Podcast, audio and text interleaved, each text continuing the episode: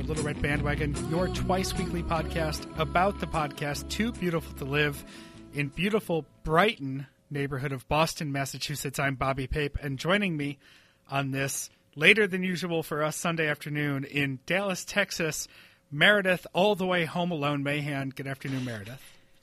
Uh. you couldn't see it, but I had my hands on my cheeks. I heard the slap. It was good. Good. Uh, and in Roseville, Minnesota, Roseville, Minnesota, that is, wait for it, wait for it. Here we go. Roseville, Minnesota, home to the John Rose Oval, North America's largest outdoor artificial sheet of ice in the parental eavesdropping studios. It's Ann Lundholm. Good afternoon, Ann. Hello, Bobby. I have skated on the John Rose Oval many times. I had to find a fun fact about Roseville on very short notice. In fact, we are very close to the John Rose Oval. We're right in the neighborhood. Uh, more on that in a minute as to why. We'll do that in LRB business. Then we'll talk about your week in review, housekeeping, and how you, dear listener, can get involved with our show. Uh, but first, some LRB business. And before we get into anything else, Ann, can you tell us why you're in Roseville, so close to that North America's largest outdoor sheet of artificial ice? Actually, I think it's not artificial ice, an artificial sheet of ice. It's been a rough day, Bobby.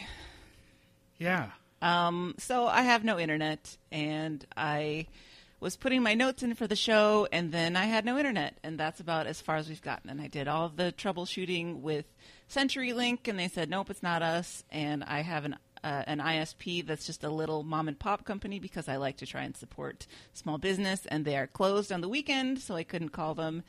And I could not troubleshoot it myself. And so I called up my mommy and said, Can I come over and record my podcast at your house? and she said, Sure. and then you heartlessly threw her out of the room. I did. She um, is very interested in all of this, and she was sitting next to me. I, you know, you have to resolve those initial setup problems, and does your computer always do this this way? Kind of questions. So she was sitting in here with me and playing on her phone. And when uh, Bobby sent the link to get started, I had to say, uh, "Mom, you either have to turn the sound down on your game, or you have to leave at this point because we're going to start." and so and she, she chose her she- game over you. Yes, she left, Yeah. and I shut the doors. But there, um, there's about a mm, half an inch gap in between the doors, so she can certainly listen to everything that we're saying if she so chooses. So, how much do you love your parents? I love my parents so much; they are, in fact, my favorite parents that I've ever had. I'm glad we got that out of the way. uh, before we move on to everything else, we should mention that our Friday show featured uh, not me, but the other two hosts joining me this afternoon, and Meredith. You talked science, and Mike wasn't even allowed to come interrupt. Nope. No, and and I, we- I haven't heard from him about it either. No, I'm I wondering. think he's probably shell shocked. Yeah. Yeah.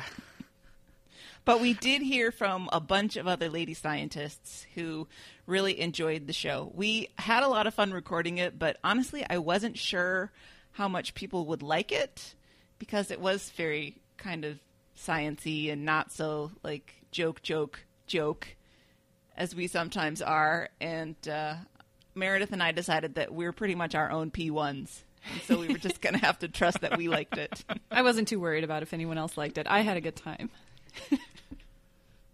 Uh, really, that's all that matters. That's the only reason I do this show in the first place, is to amuse myself and you guys. So if everyone else likes it too, that's great. But yeah, the feedback's been positive, and I've appreciated seeing some feedback about that show from people we don't always hear from because you Yeah. guys reached an audience that I think has been listening.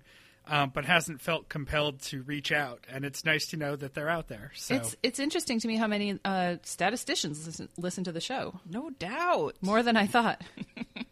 Yeah, I am amazed that so many people interested in nailing down facts would be able to listen to Luke five days a week. uh, so if you haven't listened to Friday's show yet, please go listen. And I know the two of you were a little worried that, that maybe it was a little heavy on you guys talking about how you got to your own jobs, but I found that fascinating. I've known both of you for years now, And there are still little tidbits in there that I didn't know because we had just never gotten that deep into the conversation. So um, I found it thoroughly enlightening and entertaining. And uh, maybe you didn't whiz in quite as many uh, smokers Robin Williams style, but there were still plenty of laughs in that episode. So Good. good. Uh, on to your throw your phone moments uh, for this week. Uh, I'm going to take uh, Ann's spot doing this because she's been a little backed up today. um, and in fact, we're just going to highlight one because the outrage was enough that we had to put a special investigator on it. Uh, we uh, all heard Luke say, I think on Tuesday, um, that airline pilots just fly however they want to get to their destination cities. There are no highways in the sky. Uh, they just do whatever they're feeling on a particular day. And that led to, among other people, an email from listener Eric who said, uh, quite simply, Luke declares commercial pilots are, quote, taking their own route to get from one city to another. Arg, no, they don't. Throws light phone against wall. My guess is that it it uh, it probably didn't go as far because it didn't have the heft of a regular phone. Right. Only the size of a credit card. Yeah. Maybe you kind of fling it like a playing card.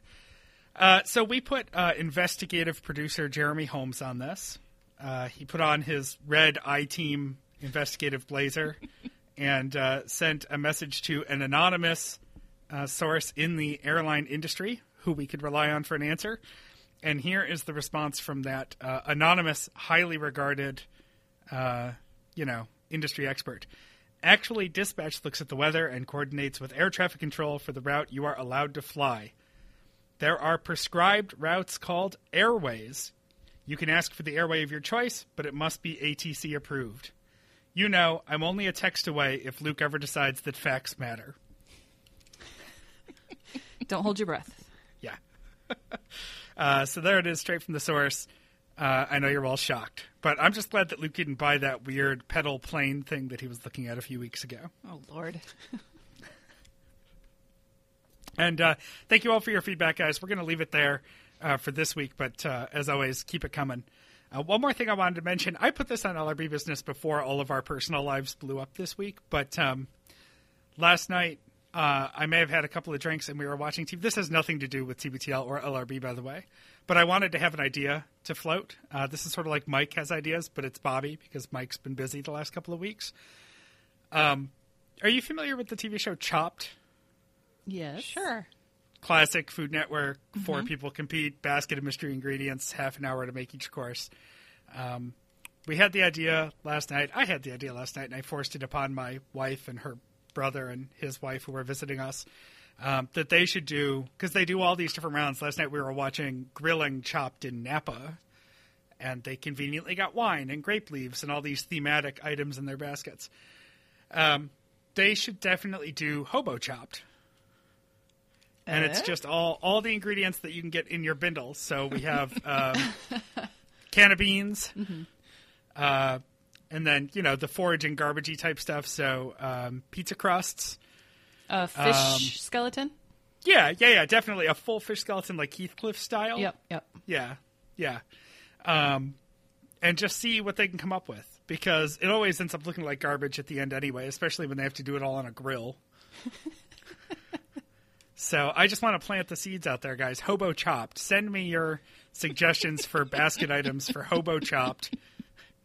Now, when you s- when you put see- this on the list, I got a little concerned that you were going to suggest that we recruit homeless people to cook random ingredients. No, no, no. That would be that would be humiliating and mean. Yes. The homeless people are the judges Oh, good. Okay. Ah, there we go. because they would be the culinary experts and they're getting three free meals out of it. True. So everybody wins. But the grand prize has to be a lot lower because we have to meet the expectations of Hobo Chop. So Of course, it's like yes. ten thousand pennies instead of ten thousand dollars. Oh, I'm not trying to make light of the plight of homeless people. Plus, I think when I say hobo, I'm picturing a very classical, like I'm picturing a guy hopping on a boxcar with a mm-hmm. Right. bindle. Mm-hmm. yeah, sure. this is a very caricaturized. I don't mean to cause any harm. Uh, hunger is a serious issue in this country. Please go do something about it. I'll put a link in the show notes. But also, come joke with me about hobo chopped. This is just what happens when Bobby gets a few drinks in him. Yep. Maybe, yeah. Uh, and with that, we'll go to our weekend review. And why don't you get us started with Monday? Well, Luke starts the show on Monday, number 2380, Party in the Front, Practical in the Back, by talking about how Olive is now just staying in bed under the covers like a human person. And uh, there was a picture of that, wasn't there? It's made the There rounds. was- yes. Carrie put it on Facebook. Luke tweeted it. That's right. That's where I saw it in his Twitter feed. And it's pretty funny. I like that a lot. Uh, Meredith, do your animals do that? Uh, none of the cats do. They're also not allowed in our bedroom because Duff's very allergic Oh, to them. Oh, that's right. Yep. But Eddie does. Gets under the Eddie's- covers like a person. Yeah, he's somehow exempt from this rule. He actually slept in the bed last night again. Um, and he will sleep under the covers with his head on a pillow. Oh. He knows what he likes. It's very cute. How about Cupcake? Uh, Cupcake sleeps almost exclusively on Samantha's head. Oh. Um, if she is able, she'll scoot down and put another pillow above her, and Cupcake might sort of sleep on that. Um, but Cupcake spends most of the night walking all over us and then eventually curling up in Sam's hair or face. Um, and when Sam's out of town or something and it's just me, she she sleeps on Sam's side of the bed but not in my face. And if it's just Sam and half the bed is open, she still sleeps on Sam's face. It's very specific to Sam. There's nothing I can do about it, and I can't win her love, although I'm not really trying very hard seeing what it means. No kidding. Okay. Hmm. All of a sudden, I'm very happy to not be a cat owner. uh, so the guys immediately get into movie and TV talk, and it has to do with another drop quiz that somebody's giving somebody. I honestly, I'm done paying attention to drop quizzes because they're just not very rewarding. Um, Right. But but the person that we're guessing about has a some somewhat gender non-specific voice, and so that takes them to to uh, gender bending uh, movie roles. And uh, Andrew is obsessed with this movie called Just One of the Guys, where whatever it was, some lady that was um, cross dressing in order to get ahead in her career. I forget about all the specifics of that. And he remains fixated on this through most of this tangent. And uh, Luke thinks that maybe instead of being just sexist and dumb, it was sneakily progressive, showing the lengths that women have to go to in order to be taken seriously in the working world. See Friday's show. Yes. Uh, and uh, then he talks about, uh, well, first of all, he conflates these two movies, She Devil and Once Bitten, which I are completely different movies. I don't understand how you would get from one to the other, except for the titles maybe have something to do with devils and vampires. Um, and there's a long discussion about this and about how he spent a lot of time as a kid in Cragen's pharmacy staring at the selection of the VHS movies that they had there. And I remember that too when you were sort of further out in the country, a lot of places in Minnesota where the gas station convenience store is also the the video rental place and they have that small selection of whatever movies that you can um, rent, I guess, over and over and over. Yeah, if Tom, if if In the Dark taught me anything, besides the fact that um, policing in Minnesota is is pretty painfully abysmal, it's that you ride your bike to the Tom Thumb to look for a movie. Yes, indeed, you do. Um, continuing on the movie talk, Andrew saw the movie License to Drive recently and found it to be sexist and rapey, as many 80s movies are, and that leads to a sad discussion because all discussions are sad about Corey Feldman coming to Bellingham with his whatever that weird show he has, like with the angel ladies or whatever, and Luke says he might go see him ironically, which I just think that he shouldn't do because I don't think that we should enable that. I don't Remember know. when It- he went to the Charlie Sheen show? Yes, yes. Same thing. I just no. Mm-mm. It it ki- I don't know. It seems mocking and unkind to me to do Yeah. that. Um, then they want to get into the airing of grievances because a listener emailed Luke very irate and said that he needs to get an ad blocker so that they can stop getting ad blocked, I guess. um, was this in relation, Meredith, to what you were saying about how they always have to sit through the ads when they're playing YouTube videos? I don't know if ad blockers work on YouTube. They might. I, didn't just don't know. so. I think they're just talking about like when you go to a random web page or like a Oh. Mm-hmm. local news site, and you know how they're just like plastered with ads, and half of them will start playing, or you scroll and they start playing, and that sort of stuff. I think that's Yeah. what he was. Com- Yeah, uh, yeah, Auto loading ads. They complained about different kinds of ads so much last week that I just can't keep them all straight. This is all part Um, of the greater problem that two men obsessed with life hacks can't think about the basic things that would make their job easier. yes. And as long as they're uh, reading annoyed emails, somebody else thought that the whole discussion about the top story sounder being upcut last week was too long. Which I believe I said that I totally agreed with that because that was just ridiculous.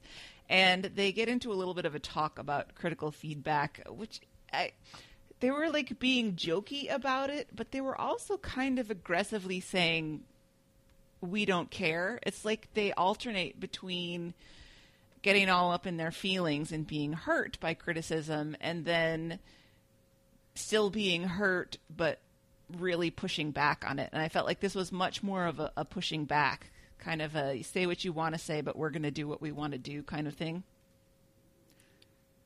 Yeah, I put in my notes that it was a surprising combination of being indignant and self aware. Yes.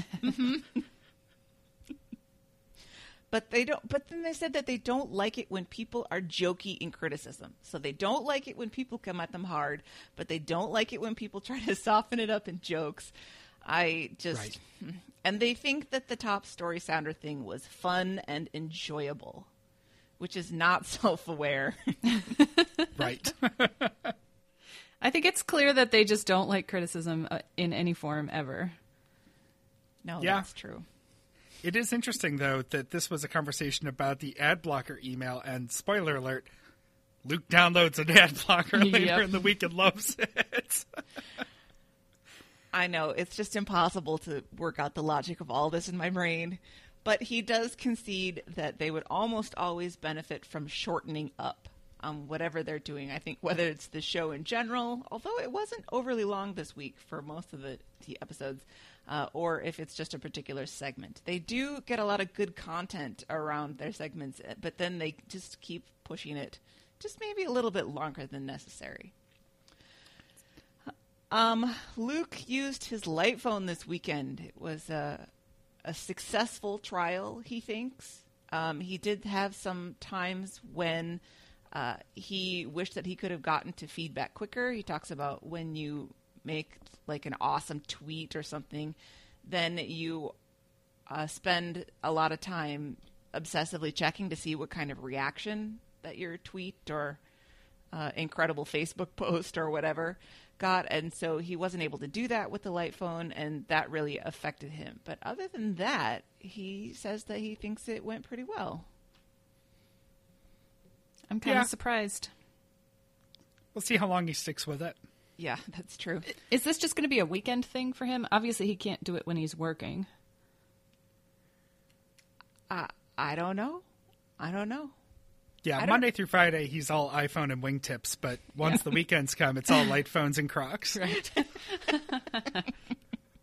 So the dazzling donor today was Phyllis. Yay. Yay. Phyllis! And they mention her Editor of the Year award, which is awesome. And then Andrew asks, asks her to back edit all the old TBTLs. oh God! Pull them together, make them a little tighter. Don't ask because she'll do it, and she'll do Yeah, a great will. job. Uh, top story for the day uh, Sharks in the news. We have two shark related stories. And the first one is this picture that's been circulating about some anonymous dude humping a dead shark on a boat out in the ocean. And there's been a lot of speculation as to who the person in this picture is. Of course, it couldn't possibly just be one of the million random people that's out in the world. It has to be the founder of Jimmy John's. this is so silly this whole conspiracy thing that it was Jimmy John himself and then the other um, the other suspect is the Florida Gators coach the second person that they decided that it was. And both of these people, of course, have said that it's not them. Um, they talk about Jimmy Johns for a while because he has kind of a problematic history of hunting for large African game. So people are thinking that it's reasonable that he could have um, humped a shark. I guess. Did you guys see the picture? I didn't see it until they did the story, and then I looked for it. Yeah, I, I mean, it's a still picture, but it doesn't look to me like he's humping it. It looks to me that he was walking around on a boat naked and he hi- hid his junk behind a shark when the camera came out. There's no way this guy is lucky enough to need a whole shark to hide his junk. and then they get into a story uh, or a, a a discussion of why eating at Jimmy John's is problematic. That once you know the backstory of Jimmy John, then it becomes difficult to eat there, and how the decor is motivational. I don't know. There's a Jimmy John's down the street to my house, and I don't think I've ever been in it, so I don't know. Uh, I have a Jimmy John's complaint that has nothing to do with this guy being a douchebag. Um, it's actually about the policies at Jimmy John's. I've only been a few times, but there's one fairly near where I am right now, actually, in my office at work. And I went one day with a colleague of mine for a quick lunch because he really likes it. And I went and ordered my sandwich and asked them if they could put pickles on it, and they said no. And I said, "But you sell pickles, right?" yeah. You buy a whole pickle. When you want a pickle there, it's like a dollar, and you get a giant like barrel pickle. and when you get it, they cut it up into spears and give you the whole thing. And I said, to him, "Well, could you just cut it up and put it on the sandwich?" No. No pickle for you. Right. Weird. So I got my pickle spears, and then I ate them along with my sandwich, which was apparently allowed Huh. in the dining room. Which is the dumbest thing, right? All I wanted was pickles on my sandwich. So fuck you, Jimmy John's. Maybe it is that guy on the shark. I think I've only been to Jimmy John's a couple times, but I am nearly run off the road by Jimmy John's delivery drivers almost every day. Oh, well, they got to get where they're going real quick, That's right. Yeah, freaky fast. Mm-hmm. that's their um, thing. Yeah. That's their only thing is that they're fast. So, some sports guy, I think this was in Florida, right? Uh, claims to know who the real guy humping the shark is, h- has been in communication with him, and he is too terrified to come forward because he's afraid that he'll get pilloried by the animal rights activists, which will definitely be a thing that will happen. I think Oh, yeah. that's probably the, the smartest thing he's done in this whole sad, sorry tale is is stay in hiding. Uh, and this just this just drifts into a general discussion of how we eat uh, animals and how we treat animals and the hy- hypocrisy of being meat eaters. They've had this conversation before, and I I don't see particularly for myself any conflict in eating animals but not wanting them to be treated cruel- cruelly. That's my thing. Right. Yep. Uh, so moving on to the second shark story, there was a police helicopter flying around in Orange County who saw a bunch of paddleboarders with 15 great white sharks hanging out around them, underneath them. And uh, they play the recording of them talking over the megaphone, saying uh, how they advised exiting the water in a calm manner. I don't know. I think of myself as a pretty calm person. I'm not sure how calm I could be if somebody was like, uh, there are 15 sharks surrounding you. You need to calmly exit the water. I'd be moving quickly. And this Uh, is yeah. this is Luke's recurring stress dream, he says, about being caught in a a pack of sharks, a school of sharks. I don't know what we call a group of sharks. And somewhere in here they compare this to the Chevy commercials. Guess And that how both many... things are a terrible fate. I I don't know. It was something to do with how many awards, like that one Chevy commercial where they bring them in and they list the award, and then no, there's another one, and then there's another one, and then there's another one, and I guess that's the same with sharks. And Andrew gets mad about these Chevy ads, and he, he talks about that spokes guy, and he refers to him as that bearded asshole, which made me laugh. He should start a podcast that's just about commercials. Yeah, maybe that's a good place to focus that energy. Um, just a, I want to interrupt. I'm at sharks-world.com slash what underscore is underscore a underscore group underscore of underscore sharks underscore called slash. and there are several answers here. Uh, I'm going to read them in order of I think their comedic value. A group of sharks is called a school, a herd, a frenzy, Ooh. a shiver, or a gam. A gam? Like she's got nice gams. Yeah. Gam. G A M. Huh. Hmm.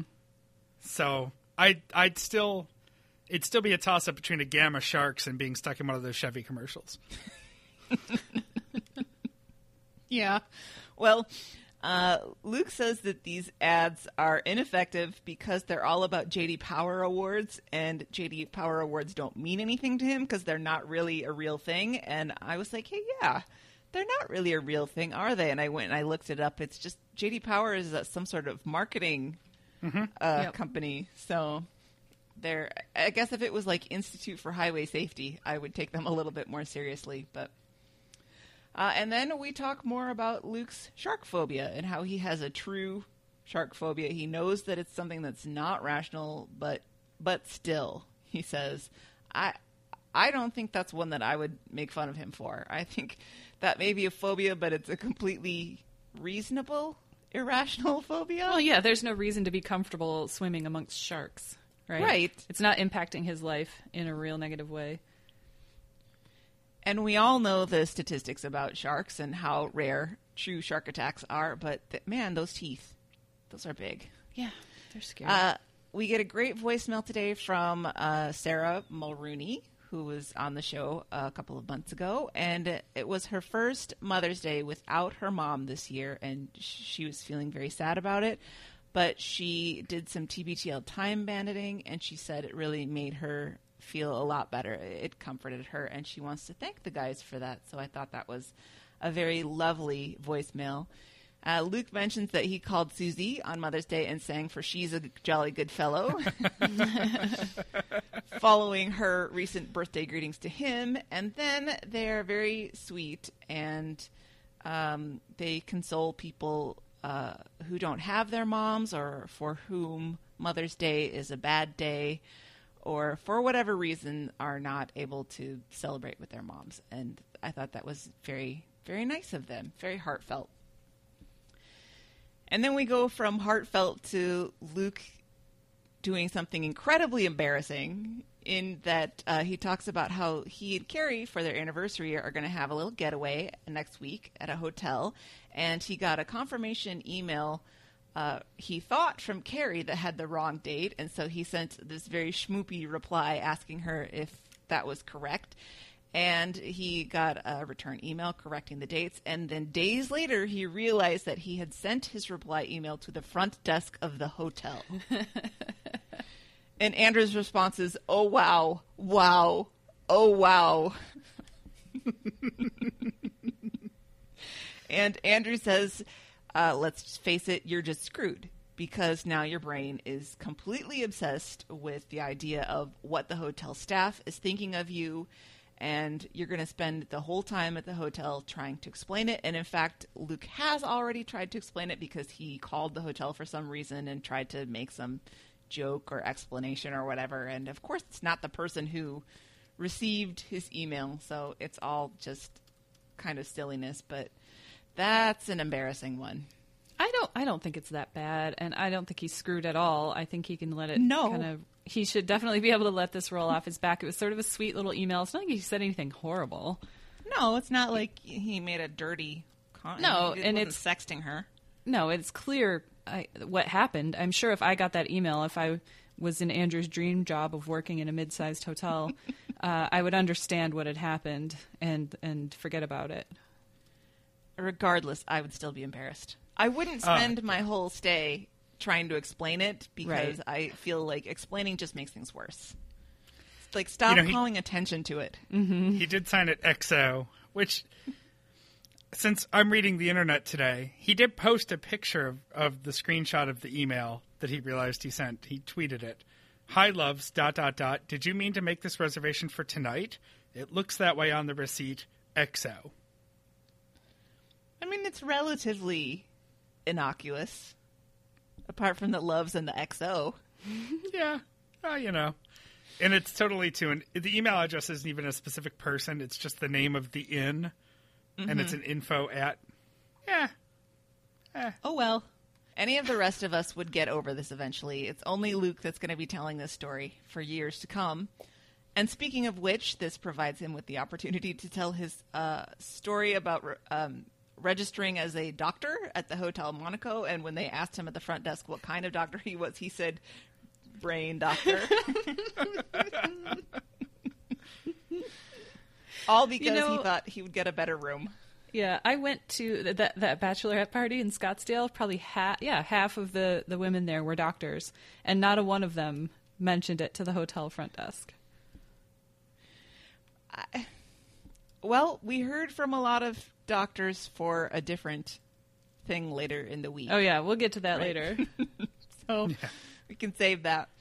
And finally, in the day, they discuss whether they should end the show with a Ted Nugent song. And Luke says no because he's one of the worst human beings ever. And Andrew wants to know if Luke is able to make the distinction between the music and the person. And it goes to Woody Allen and it goes to Roman Polanski and all that stuff. And um, they play a little bit of the Ted Nugent, but then they agree that they just can't do it. And they switch to something else. And that's Monday. All right, Tuesday, 2381, Cult-de-sac of Personality.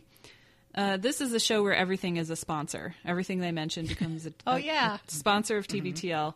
Uh, but we start out with a Whisker Watch alert, which spawns a great deal of discussion about whether this is a watch or a warning. And I think the word alert is what's throwing them off because Mm-hmm. she clearly says watch, Right. but alert is sort of sort of uh, the other thing, right? Right. Like that's more extreme than a watch, it seems.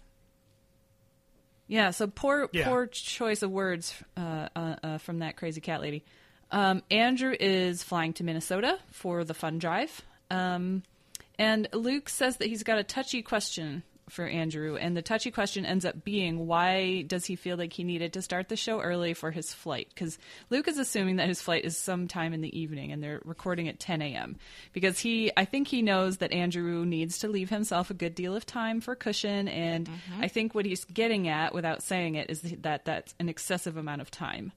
Um, Andrew, of course, worked backwards and planned out uh, uh, exactly how long everything is going to take, and his flight is only at 3:25, and Luke is kind of placated by that. He thinks that's pretty reasonable, and it actually sounds like Luke's coming away or, or coming around to Andrew's way of thinking. Um, as far as if you're going to be waiting somewhere, uh, you may as well wait at the airport and make sure that you're not rushing to to miss your or to not miss your flight. Which is, I'm I'm surprised it took him 40 wonderful years to get to that conclusion. No doubt. You know, he's flown. He's flown over seventy-five thousand miles. Oh, really? Is he like gold 75k or something? Wow, how did you know that, Bobby? Uh, I've been keeping track every flight. I take a little note in my journal. You write down how many miles and Yeah. Okay, yeah, Yeah. sure. Yeah. Um, they this leads them to talk of um, uh, streaming things, uh, downloading streaming service stuff. So uh, Andrew mentions that you can do this on Amazon on demand. He says it's the only one, but Netflix is letting you do that now with certain programming. And uh, I think this has been around for a while. This isn't. I think we should play the "That's Not News" sounder on this guy. they just seem so proud of themselves. Like, do you know that you could download things before you go? And then watch it on the plane. And I was like, yeah, Yeah. you can. Uh, Andrew is watching The Americans. I haven't seen it. Um, but I do think that downloading uh, content to watch on an airplane is probably the biggest uh, bis- biggest advancement for making air travel tolerable since alcohol was invented. Um, it keeps me occupied for a great deal of time. Yep. Uh, and Luke mentions that he realized that he's not really important enough to need the in-flight Wi-Fi unless work is paying for it, because he can't leave a single thing on the table if work will pay for it. Right. Uh, and this is also where he mentions that that pilots get to just choose their routes and fly willy nilly around the sky, uh, taking whatever insane route they want to get from city to city, which we've already discussed is not the case. Uh, the dazzling donor for today is a, a fellow named Steve Gehring, no relation uh, to the German war criminal, according to Steve. And this leads Luke into mentioning the Twitter joke about how even Hitler didn't fire the head of the FBI. Now, I think we need to discuss this because what I thought is this is because the Nixon library tweeted out that Nixon never fired the head of the FBI, which is Right. technically true. Isn't Right. that where the joke came from? Not because of the Spicer chemical weapon thing? I don't recall this conversation well enough, but I do recall thinking that Andrew got the joke and Luke did not. Okay. Right. That So was my interpretation Luke- as well. Yes, however Luke was was phrasing this was not correct. And, well, then Luke becomes Sean Spicer because he did say something like Hitler had access to chemical weapons and didn't use them. and he sounded like he was serious. Am I missing a joke here? Well, maybe it's that Hitler had chemical weapons that he didn't use, but it doesn't mean that he didn't use some of them. like he saved a few. Yeah, like he had a reserve doesn't mean that he didn't use any. Oh boy. This is the same rapid backpedaling that John Spicer was trying to do. Yeah. Uh-huh. Yeah. Luke needs to go hide in some bushes. Yeah, I was just right. thinking somebody should Photoshop that for him. Come on, But guys, he didn't use the chemical weapons on his own people. Oh, what are that you makes talking about? Except that he did. Um, Andrew makes a really bad bony Kony 2012 joke. Oh, Kony 2012 has been on his mind lately.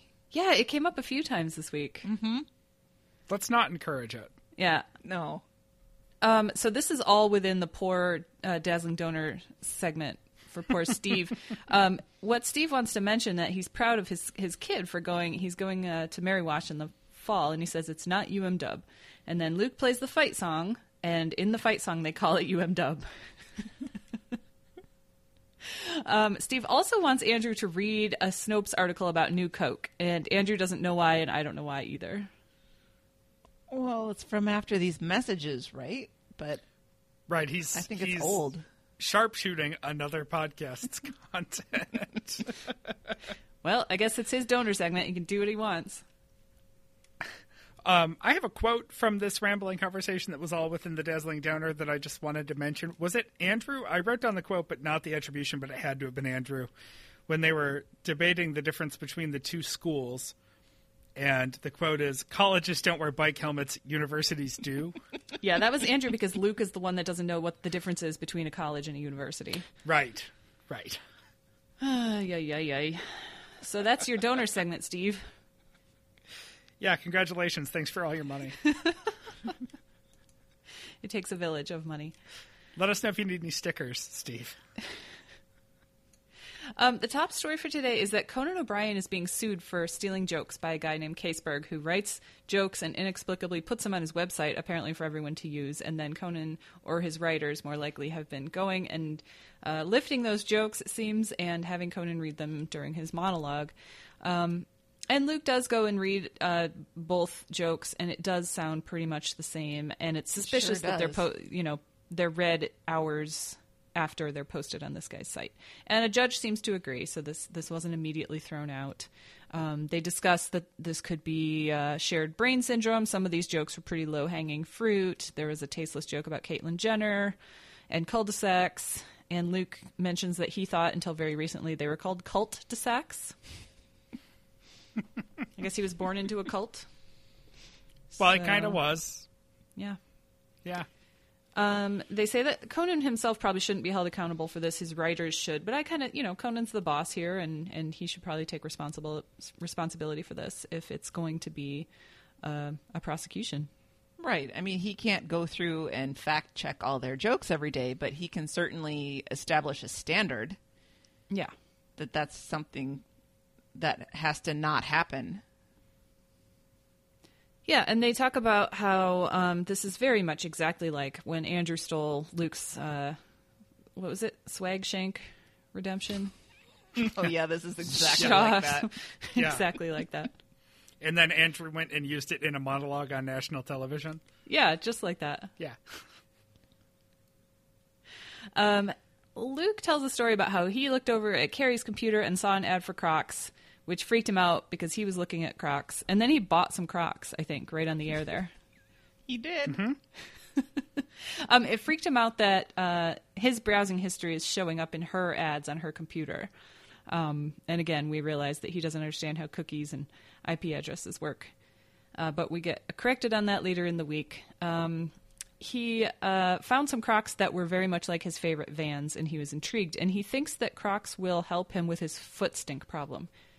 Uh, he calls them vinegar dogs. I have been thinking about this whole vinegar dog situation. Are people's feet really that stinky?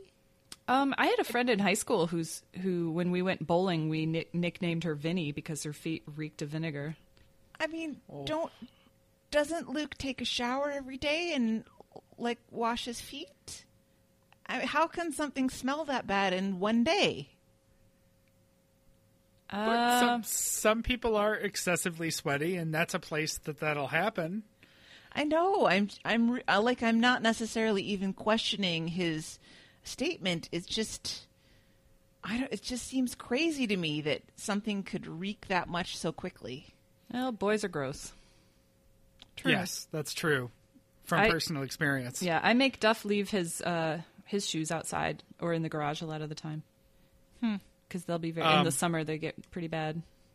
I would never think that encasing my feet in foam rubber would be the solution to sweaty feet. No, the, the, that's a weird thing that he thinks about Crocs. I mean, the point of Crocs is that you can hose them down. It doesn't matter if you step in mud. Um, they're good for gar. I have a pair for gardening. They're great um, because they're ventilated and and I don't care what happens to them because I can just hose them down at the end of the day. Uh, yeah. Um, this reminds me of the term athleisure, which came on the radio the other day while Sam and I were in the car, and she cringed because it's the movement of wearing athletic gear as leisure gear without actually working out, which everyone already knows because everybody's doing it now. I'm wondering if Crocs are the same way. Like they're designed for traunching around in the mud and and doing stuff like that, but now people are just wearing them as casual wear. It's like owning an SUV in the city. I guess so. Yeah, yeah, I- and you know, I feel like um, maybe this is cro- cro- because they are making shoes that look less like their classic Less You know. like Crocs. rubber clog. Yeah, um, and Uggs did this a while ago. I remember because you know they made those horrible boots that everyone was wearing in the mid 2000s, and they realized that wasn't going to last forever. So they started to make different kinds of shoes. And now sometimes when I go to the mall, I'll see like displays of all these ki- different kind of shoes that are all made by Uggs, and I'm like, oh. They're trying to diversify. So I think that's what Crocs is doing, and they're making shoes that actually kind of look presentable. And he found a pair that looks like his favorite Vans, um, and he thinks they're going to be less stinky than his vans, which I think is a false premise. Yes. They they do look sort of like Vans, only plastic. Yep. Right. and I, yeah, I, I predict, and an emailer do, does too later in the week that these are going to reek. Uh, she she said as a mother of two boys that she's tried everything to get her son's Crocs from reeking, and she can't do it. So we'll see. Um, in the email segment today, I don't think there's any actual emails. I don't even know how this happened, but we start immediately talking about the Rainier beer ads, and uh, there was some feedback about how they had to say it within 20 seconds for it to make sense within the context of the commercial, and Luke tries to say Rainier beer for 30 whole seconds. Yes. Mm-hmm. Why did they do this? I've never wanted a Rainier beer more than right now. Well, my notes on this whole thing were number one, Andrew needs to learn to confine his ad talk to after these messages because it's happened multiple times now that he and Genevieve will cover a particular commercial on after these messages, and then it's like it's not enough for him, and he wants to come in and drag it over and talk to Luke about it. And I find that to be very boring, frankly. And uh, my second point is this is pointless. This is just so dumb. Why are we dumb. wasting? I mean, it's their podcast. They can do whatever they want. They can make it as long as they want. But dang, this was boring. Well, then they talk a little bit about um, how Andrew was on Ron and Don talking about the mayor and his scandal and realized that the mayor was probably listening to it and it got all in his head, made him nervous. And then Luke changes the subject back to this beer ad and says his own name for 30 seconds. I was just waiting for the show to be over at this point. Well, you're in luck because that was the email segment and that was the end of the show. Thank God. Sorry, emailers everywhere. I know how unfair for everybody who wants to talk to Luke and Andrew about things to lose their time to this ridiculousness. To Luke making stupid noises for five minutes. uh, I was annoyed, if you can't tell. Yep. Uh, moving on to Wednesday, number 2382, Hamble brags. Andrew is now in St. Paul with, along with the Stewbot in what they're calling Studio P, which is not their name. Somebody else apparently established this as an official studio name, which seems to be some sort of renovated closet. Although the pictures showed that it was pretty large. It was more like a storage room, not so much a closet. Um, and the reason that they're in Studio P is because there's a crunch for studio space because it's Pledge Week at Minnesota Public Radio, which I listen to a lot of. Um, so, in the general talk in the beginning of this show, I don't even remember how they get into it, but Luke wants to know uh, if Stu has been going to the gym because there seems to have been some activity on his Twitter or whatever showing his gym going. And he and Mandy have found a new gym, and he describes some of his workout stuff. He's very into plyometrics and strength training, while Mandy is the one who's doing sculpt. Stu works at a brewery now. Why isn't he just tossing kegs around? And they could probably just open a knockoff CrossFit at Surly Brewing and just have suckers come in and do all the manual labor of a brewery and call it a workout. That's true. And then at the end, there's beer. Yeah, absolutely. I think that's Just what a would sell it. just assign everyone an old timey surly um, wrestling singlet and have them all grow facial hair, which it's Minnesota at a brewery. Everyone probably already has it. And then you just, you know, Donkey Kong your way through a workout, and then boom, beer. That sounds effective to me. yeah. Get at me, That's a- Stu. We're going to make this happen. Uh, well, uh, switching gears then from people who are sculpting their bodies into something better, we go to ham talk. and Luke has been eating a lot of Carl Buddig, although he refers to it repeatedly as Carl Budding until he's corrected that he's been saying it incorrectly his whole entire life. And he says he's going down market on his processed meats. Um, Andrew is a meat snob.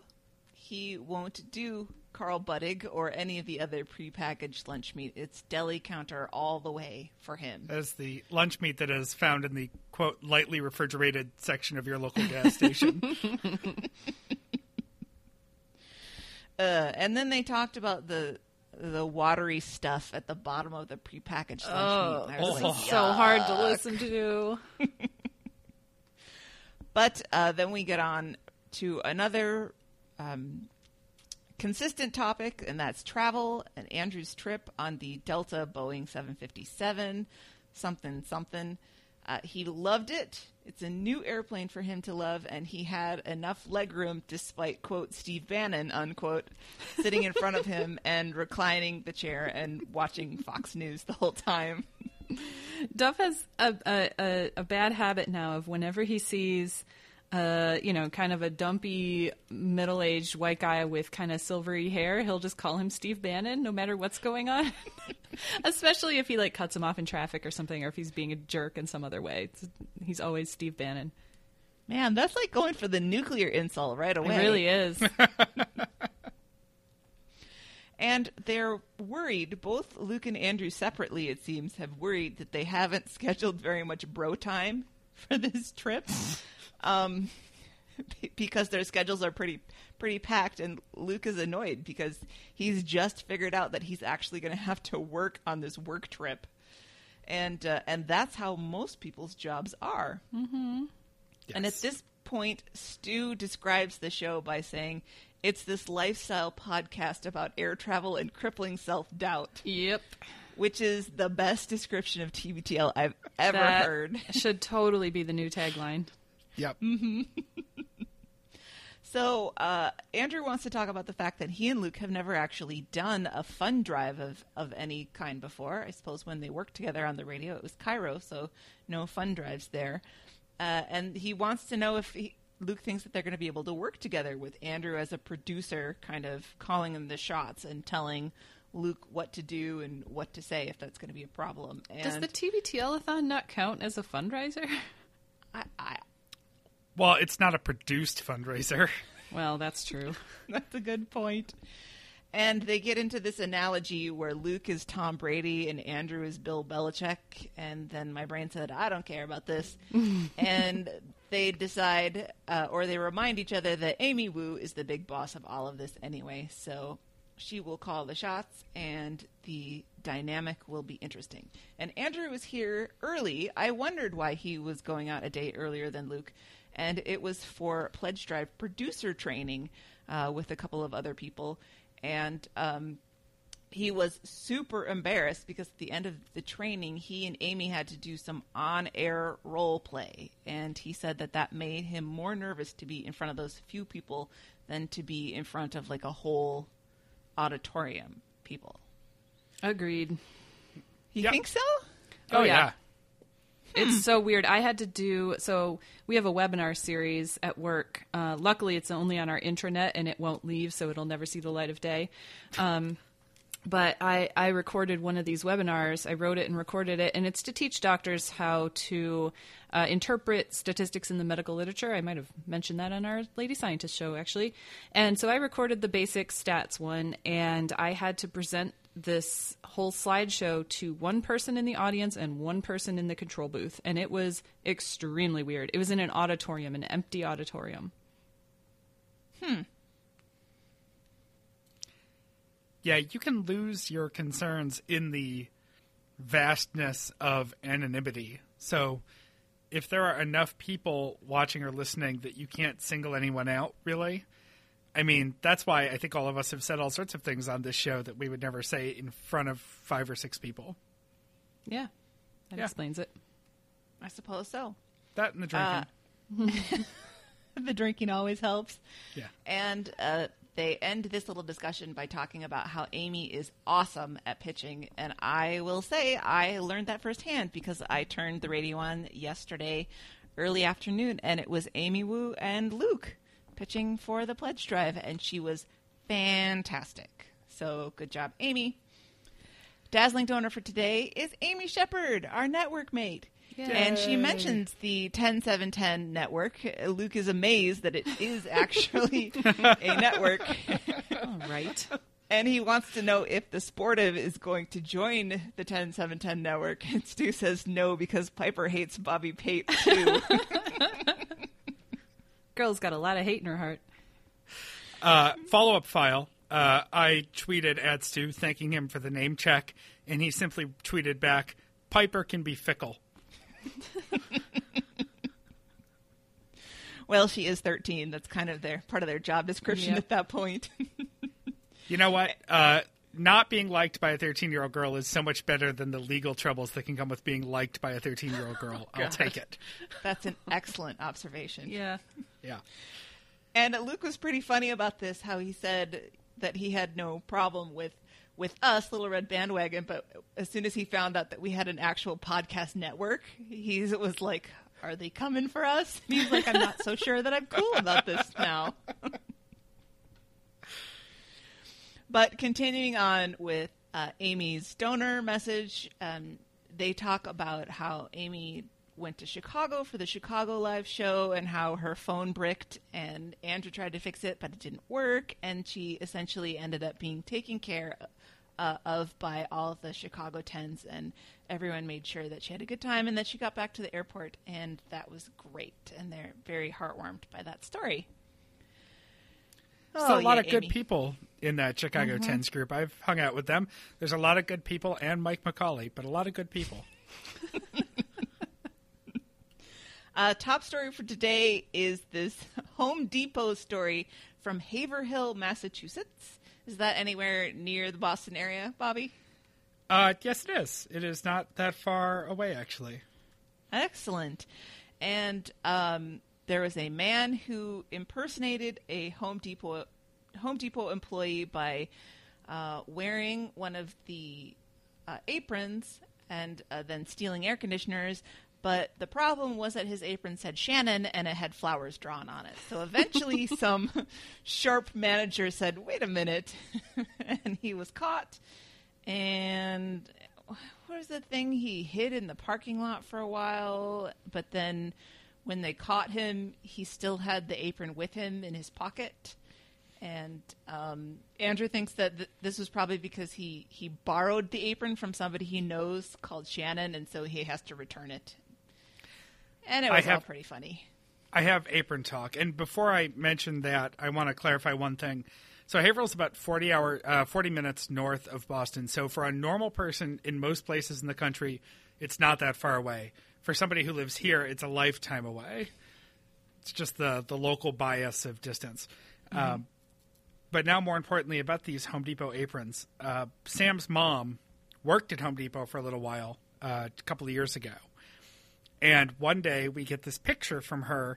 It's a selfie taken in the bathroom mirror at the ladies' room at her Home Depot because she was so excited to show us her apron because they, because they keep them under close guard. You don't get to take them home. Really? Oh. They keep them there and they keep a very close eye on them because there are so many employees and they're all coming and going. And the way that lumber comes in and out of the contractors area and and sort of the free flow of things inside and outside, they are acutely aware of the fact that somebody could steal one of these aprons and just come and go as they please, especially from the contractor entrance where all the lumber and stuff is. They totally think that somebody could just take an apron and just start stealing shit. So that really throws Andrew's theory in the garbage that he borrowed it from somebody that he knew named Shannon. somebody it's a hot commodity somebody swiped it i mean maybe shannon brought it home and wasn't supposed to Right. or maybe shannon brought it home and was fired or whatever but it's not that it's just anyone at a home depot you can get that apron they're they're hard to come by Hmm. Who knew? Yeah. it's a whole thing yeah Wow. Well, Andrew says that this just proves the point that if you walk around with an authoritative man- uh, manner, you can pretty much get away with most anything. And um, I agree with that. I have uh, snooped all over the University of Minnesota in different mechanical rooms and things, and only one time have I ever been asked what I was doing there. And I, I don't actually look very much like a, a mechanic or other uh, building maintenance type person. So yes, I think there's definitely a lot to that. And um, Luke thinks that Andrew would really groove on working at Home Depot, and he says to the contrary. He actually would not like working at the Home Depot at all. And he tells about something when he worked at New Hampshire Public Radio where they had an offsite staff meeting at, a, Home, Depot? This sounds crazy to me. Me too. But as soon as he saw all the motivational literature in the quote unquote corporate style break room, he hated Home Depot. I how is he going to do this at the hotel? He's going to have to post these uh, corporate type things for employees. There are some legal things you have to post. there's no i in team at the hotel walsh So then Luke wants to share an observation that is really good that actually comes from Carrie that uh, there are two types of people who work at Home Depot, and one is the guys who know everything, and these are always guys with mustaches, and two, everybody else who knows nothing. Mm-hmm. yeah, I think that's a good observation. absolutely true But it's going to take you a long time to learn everything at Home Depot because those places are just massive. Well and my mother-in-law couldn't stay there long enough to grow a mustache so that's how that shakes out True. what departments did she work in? I don't remember. Um, I know she was. I think she's just on the floor somewhere. Uh, it didn't last very long. She really didn't like the uh, actually the super corporate culture. um, she she was a lifer in the office, the administrative offices at Stop and Shop until they moved the office, and she ended up going back into another position at Stop and Shop. So she just yeah, it wasn't for her. No, probably wouldn't be for me either, but I do like those orange aprons. Yeah. They're pretty fly. Also, uh, it's 2017. There could be a guy named Shannon with some flowers Uh, on yes, his apron. sure, Let's not be so gender normative about this. I mean, There you worked a- in the power plant office of the university. Yes, there aren't a ton of guys in this world named Shannon, but it's not exclusively a female name. Yeah, he's just very Irish and very in touch with his feminine side. Mm-hmm. Yeah. Moving on to emails for the day. Uh, this is when we get an email from Chris about this whole cross pollination of online ads and Luke seeing Carrie's ads and Carrie seeing Luke's ads. So that all gets explained, as Meredith mentioned, about having multiple devices on one IP. Uh, then there's a digression about the Mariners and why are they so injured and is it because of the training regimen? And Stu says, yes, that's correct. And Luke's very upset. And Andrew had the only interesting line of this discussion, which was, but they all wear those titanium necklaces. We could probably do a whole show about the pseudo-scientific stuff that athletes do That's to true. improve their performance because they do all sorts of nonsense. Uh, A shout out to listener Jojo, actually, who tweeted at me the other day because this came up, I think, on another podcast that he and I both listened to. But the, one of the new things people are wondering about is there's a bat company that is boning their bats. Before you get your bat, they are rubbing it down with a femur from a cow No way. because they say it makes the bat harder and it's a, it's a completely serious thing it's a very popular their market share is growing a lot uh, and their big thing is that they bone all their bats before they go out Stop saying bone.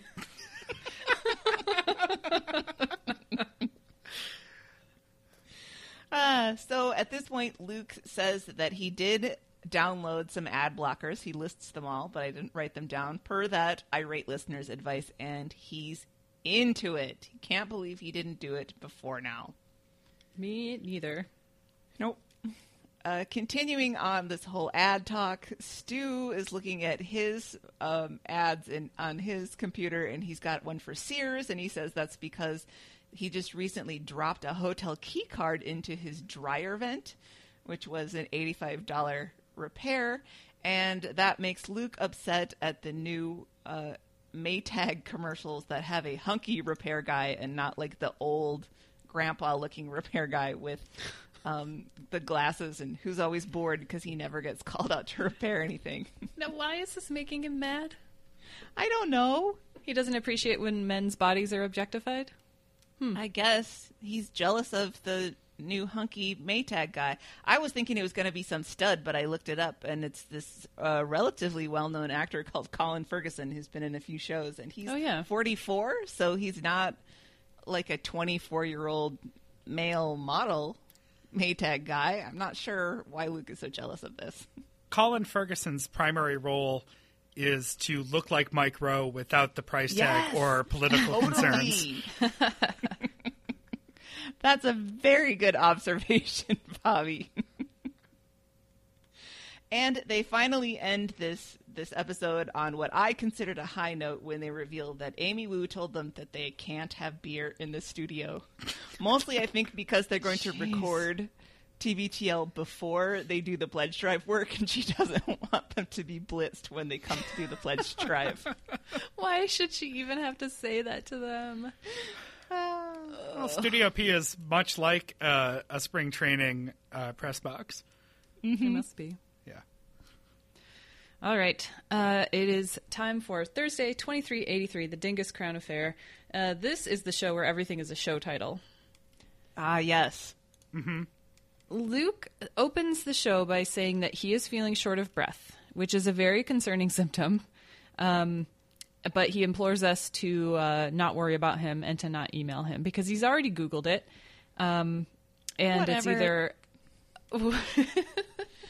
This is like waving red meat in front of a tiger to Yep. give a symptom and then say, I'm fine, nobody email me. and a serious symptom. Being short of breath is no joke. Um, Andrew looks it up and says he wonders if it's pneumonia, and Luke makes fun of the way he says pneumonia for a while. Uh, it's either a blood clot, choking, and collapsed lung, but Luke is convinced that it's just allergies. That's actually pretty sensible. I thought that was a good call. I hope that's all it is. Yeah, my left arm is radiating, guys. Don't don't email me. Oh, it's just No, it's fine. it's just It's fine. allergies. Yeah, it's fine. It's fine. Uh, We would know if there was a doctor in the house because everyone's required to register as a doctor except when they're a PhD. Um, because we all know that PhDs don't do as much schooling as MDs. Oh dear. Oh dear. He was set right on the uh, Stens page, but he's never going to see it. I heard the phones just whizzing throughout TBTL universe. Just everyone's phone went out the window Yeah. when he said this. It is so not true. PhDs need a ton of schooling and a ton of work and research and time defending and time writing and teaching and all sorts of stuff. Uh, there's no no universe in which we should be discounting the amount of work that a PhD does. No, absolutely not. And Luke And if they want to if they want to attempt to get a better hotel room because of it, I say let them. Yeah, they deserve it.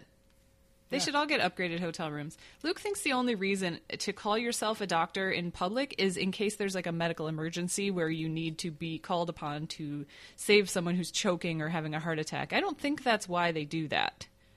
I think it's to give you your correct honorific. Mm-hmm. And that's all. It would be funny if to get your PhD in philosophy, you still had to take one first aid class. Just So have all your bases covered. if you're ever on that airplane, you can help. uh, the dazzling donor for today is Alan Christensen, and he tells us uh, a sad story about the RV that he reluctantly bought because his wife really wanted it. Uh, he talked about the first time they took it on a drive. Uh, he saw a plume of smoke coming out of the back of it. It was some sort of uh, power steering fluid situation. It wasn't that big of a deal. Um, and this is already making Andrew anxious at this point about their trip to Austin. Um, Alan also dis- destroyed his neighbor's car by backing the RV up, and then he sheared the top off a little bit, and now it rains inside the bedroom.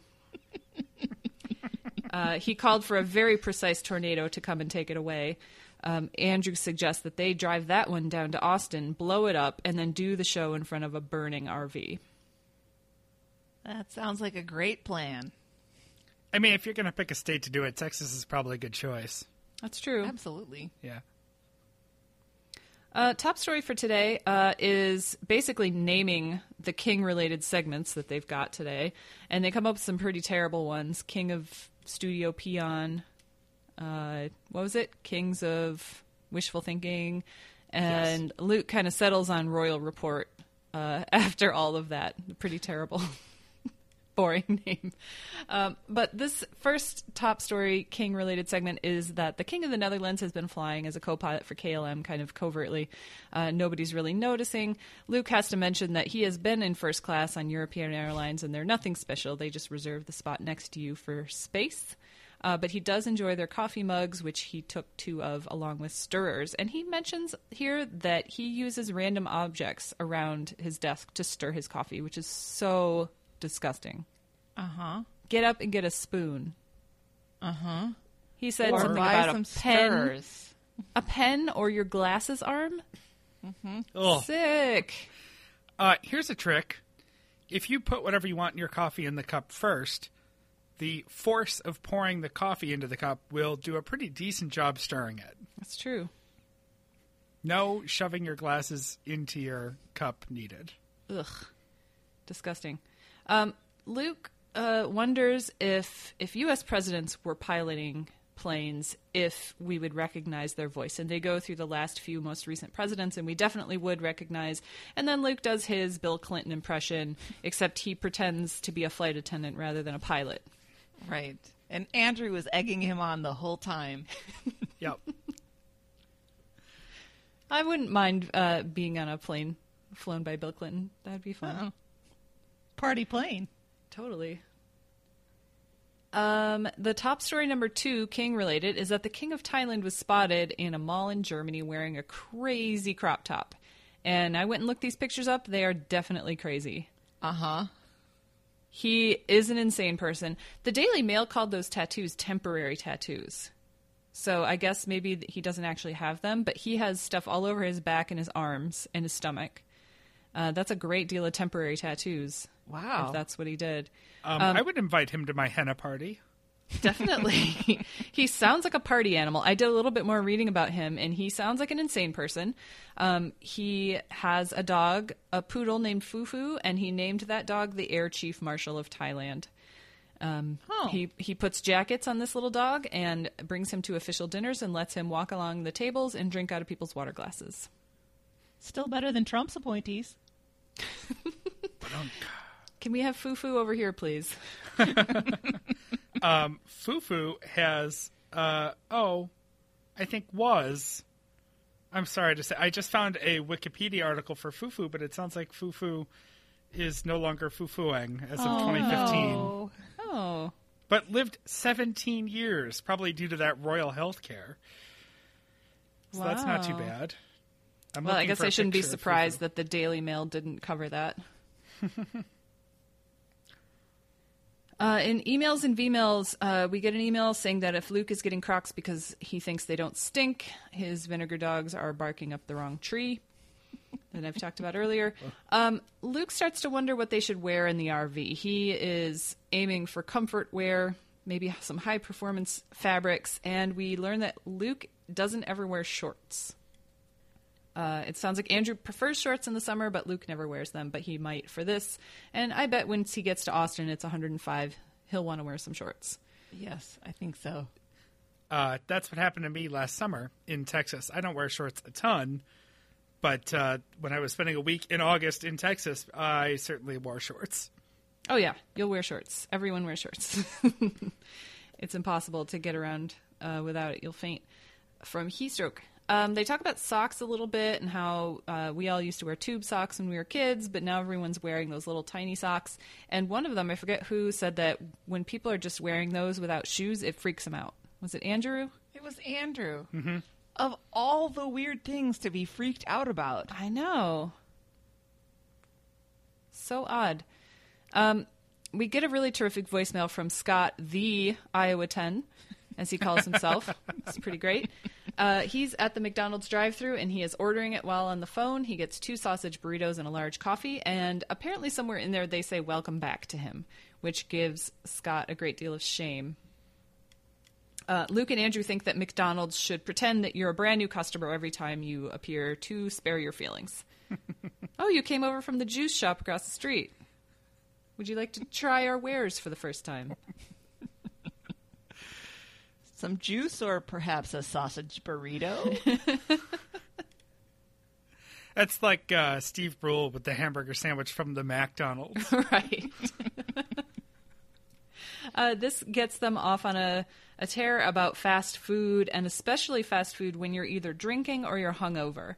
Um, Andrew says that when he wakes up hungover, he feels like he earned his crappy fast food. Um, like he needs it to settle his stomach and it's going to make him feel better.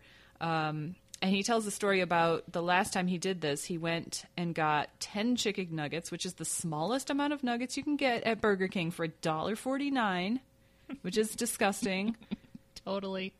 And he ate them on the way home, and by then he was full. But he still ate his double Whopper minus cheese, of course, and his onion rings. Anyway, well, you're going to maximize that, of course.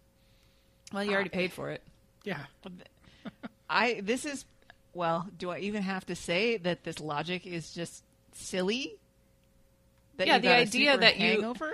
Yeah, you. We think it's a really good idea to eat some terrible food adjacent to drinking too much. Like we've already made a one bad decision. Why don't we just compound it? I know, and they they put the sense of morality in it, like, oh, I earned this. This that hard night of drinking made it that I earned this fast food gluttony. it just doesn't follow. It doesn't. Although this did remind me, since we just recorded this stu- this uh, lady scientist show, that we could commission a study to figure out how much alcohol increases the risk of going to Buru Ray. Oh, I wonder if anybody studied that. See, I would have thought that'd be a Taco Bell study, but in this Well- localized field, yeah. Yeah. That's an interesting variable. We could we could study several different fast food places. Mm-hmm. Yeah, I think you should get on that. All right, I'll call the NIH. Good luck getting any money from them. On to Friday, 2384, by Roadies for Carnies. It's a $5 Friday edition of TBTL in Studio P, which I think is actually a little bit of a carryover from the most recent episode of The Sportive. So go listen to that. Not a member of the 10710 Network podcast. Uh, Yet. To catch up Yet. yet. We're seeing, we look at you, Stu. And speaking of Stu, um, Luke wants to examine why Stu's nickname is Stu still, despite Didn't not. we, didn't we already answer this question? He told that story on the show a long time ago. He did, but uh, the questions now are why are you Stu now, even though you don't work with a bunch of Steves? No, And- but the whole no, the whole story was that the first day or second day he was in college, somebody made a Stewie Newman joke, and that's where Stu comes from. Right. But do you expect Luke to remember that? Well, good point. And Stu does a nice job of keeping the mystery this time by simply refusing to answer any questions about it when, when his logic is challenged. So, what I'm trying to say is Stu is getting ready to run for president. Oh, obviously. Yeah. Luke asks him if he's ever considered doing Boy Named Stu for karaoke, and the answer is, of course, he's considered it. Yeah. Uh, the whole episode Friday is just a whole lot of three guys um, throwing it up with some tangents. Uh, we get some Third Eye Blind lullaby album play on the air, uh, followed by an account of why everyone's feeling a little rough today. Uh, they went out Thursday night with Eric the Viking Stromstad to a bar that has bocce in it, uh, clarifying that Eric the Viking is not a Homestar Runner character, but is in fact a real person who works at Minnesota Public Radio. Uh, and after they get back, they didn't tell this quite in chronological order, so I'll unfold it the way they did. Luke ordered a pizza at 2 a.m., and it didn't arrive until 4 a.m., and he was pretty hangry about it. Uh, you should always know better than to try to order delivery food that late at night. There is one Yeah. sad driver on a Thursday weeknight, Friday morning, uh, who's far too busy and miserable to get your food quickly. And he had to go down to the lobby to get it, looking a mess to anyone who happened to be in the lobby of what is apparently a relatively nice hotel that they were staying at. Nice enough to have a Lopez TV guide when you turn it on. And So- nice enough to have sober people in the lobby. Yeah. I love that he had to give himself a pep talk uh, before he went down to see if he could act like a normal human being. Just be normal. Every day. You magnificent bastard. Uh, Andrew reminds Luke something that he seems to have forgotten, which is before he went back to his hotel room for a 2 a.m. pizza call, uh, that he had a little MSNBC and chill with Andrew in Andrew's room. uh, up until the rerun of Chris Hayes came on from earlier in the night, that they called it a night. Uh, Stu's Thursday night was less exciting. He was at dad dance practice, which we find out is an annual thing, not just a one off from this. last year. Yeah. and this year's uh, studio dad dance is to a combination of Black Sabbath's Paranoid and some Toby Keith song I could not take the time to consider writing down. What? Who chose these songs? I don't know. Uh, Terrible. but it's clearly aimed at physical and emotional humiliation. Andrew Andrew asks if Piper's studio is co-ed or not because he's trying to figure out if the girls are just ganging up on their dads. Um, which was just a weird question, and Yeah. Stu calls him on it being a weird question. Well, because it's a dad thing, right? Like that was my first thought. Like, are moms there? No, it's a dad dance. Right. uh, the dazzling donor for Friday is Lynn Pham, of course. Uh, and I only mention this because, uh, well, I mentioned it because we love Lynn, but I also mentioned it because Luke did the funniest thing to me, which was that he said, quote, what I'm saying right now will be a drop on Marsupial Gurgle. and sure enough, I'm sure it will be. Yeah. Uh, top story Friday: uh, a Port Townsend Carnival Ferris wheel accident where PT cruising, though they didn't say it, I don't think. Um, Luke feels vindicated for his fear of shoddy fly by night come into town weekend carnivals uh, and the rides therein. Uh, something that he has expressed before, and he calls Carrie, who is undeterred by this recent Ferris wheel accident at the carnival, and uh, it will not stop her from thoroughly enjoying local towny carny rides. I like it that he said that carnival rides are, quote, things assembled by drifters who have nothing to lose, unquote. He's not wrong. Um, no. Uh, but Carrie cites the odds. This is lightning striking twice. Somebody just got hurt on the Ferris wheels, or not hurt, but stuck. So, what are the odds it's going to happen again? That's carnival law.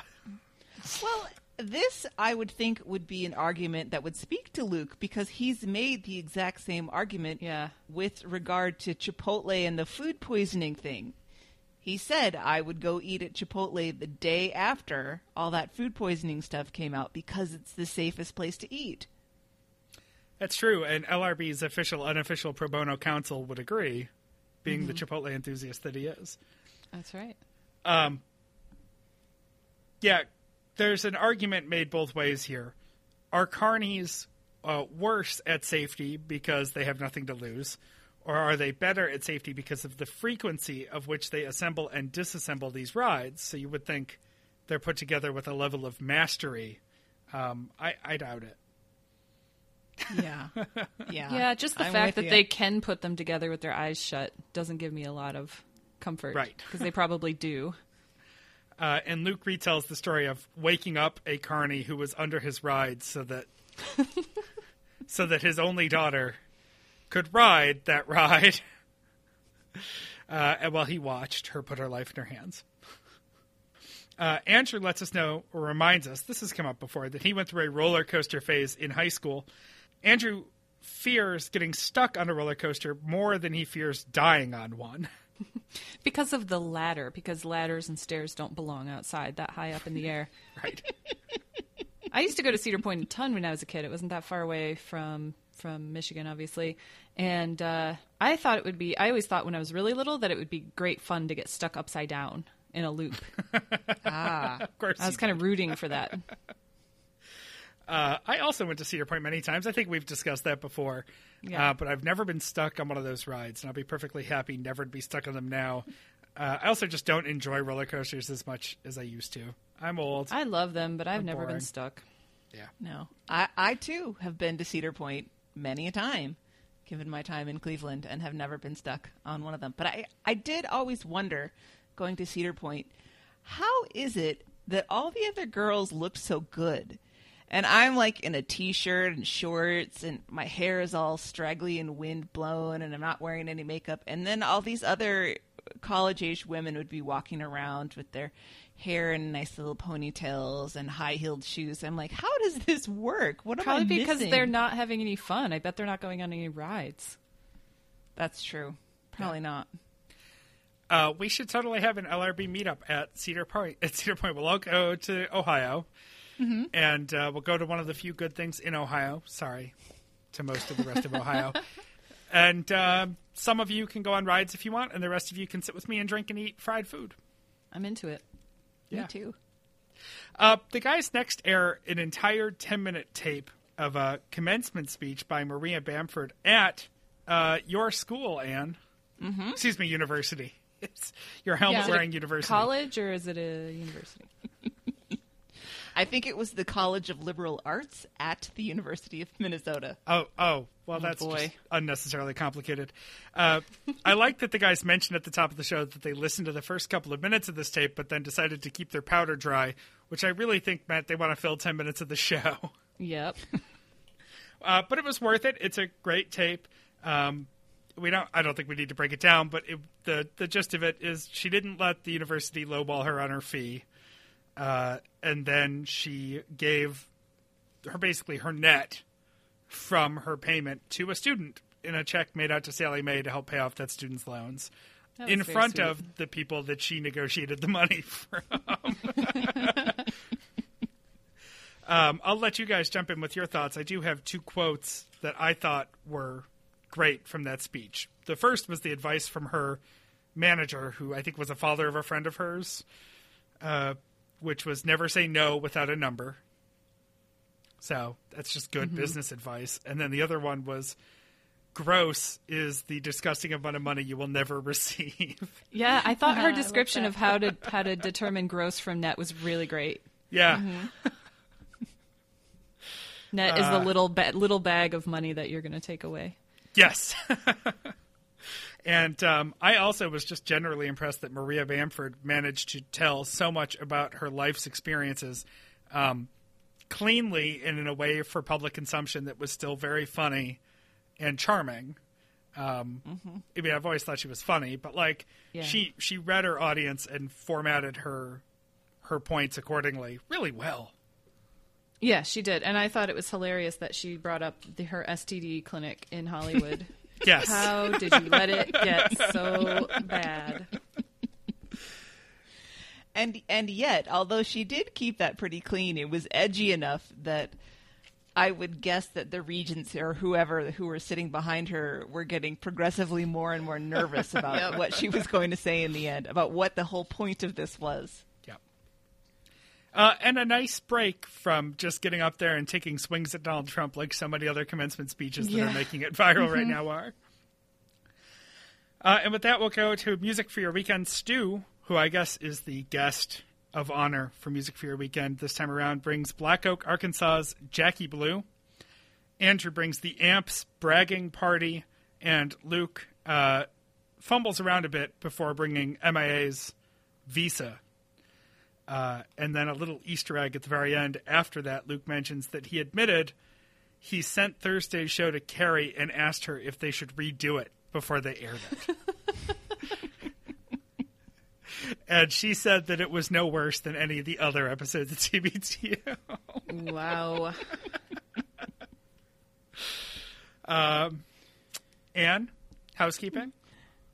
Housekeeping. The archive project continues. Of course, by now we all know about the contest. Submit your episodes uh, that you have archived in order to win LRB raffle tickets. Um, please use our Amazon links if you're going to be buying things on Amazon, and I know you are. lrb.com slash Amazon. On our network mate, Earbuds and Earworms, this week it's The Life of Potosaurus Rex. It's songs about dinosaurs. I can think of one off the top of my head that I'll be disappointed if they don't include. And we're also soliciting something from you. No, not sex. Please send in your favorite LRB moments. Uh, Christy has got an idea in her head for doing an LRB best of show. So we want to know if there's anything that stands out to you that made you happy or made you sad or made you feel your feelings. And uh, let us know what those are. And at some future date, we're going to um, put those together in a nice big um, show quilt and play those for you. Yeah. You don't have to be so quick to rule out the sex part. I mean, Well, I, I'm happily married and content. I, I, I believe Meredith is in that same boat, but you know, it, it, it, there are a lot of tens out there, a lot of wagoneers, and you should probably just leave the doors open to everything. Yeah. Bobby, are you pimping me? No, I'm I'm simply saying you should never say no without a number. That's true. Her If I've learned mother is anything in the this room. week. I forgot about that. I'm so glad that she just overheard that. Meredith, could you please tell us how to get involved? I better. Um, please, please go to our website, littleredbandwagon.com. There's a form you can fill out to be on the show.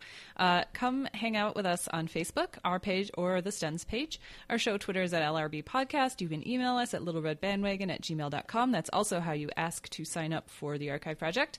Uh, send us a voicemail or a text, 802 432 TBTL. That's 802 432 8285. And with that, Anne, why don't you get us out of here? Until next time, this is the next party. and we love you, Jen. Uh, we're sorry to see Pretty Snarky go, but uh, we'll still be in touch. I'm Sure, we'll hear from you. Yes. Nailed it. Oh, I scared Eddie. Sorry, buddy.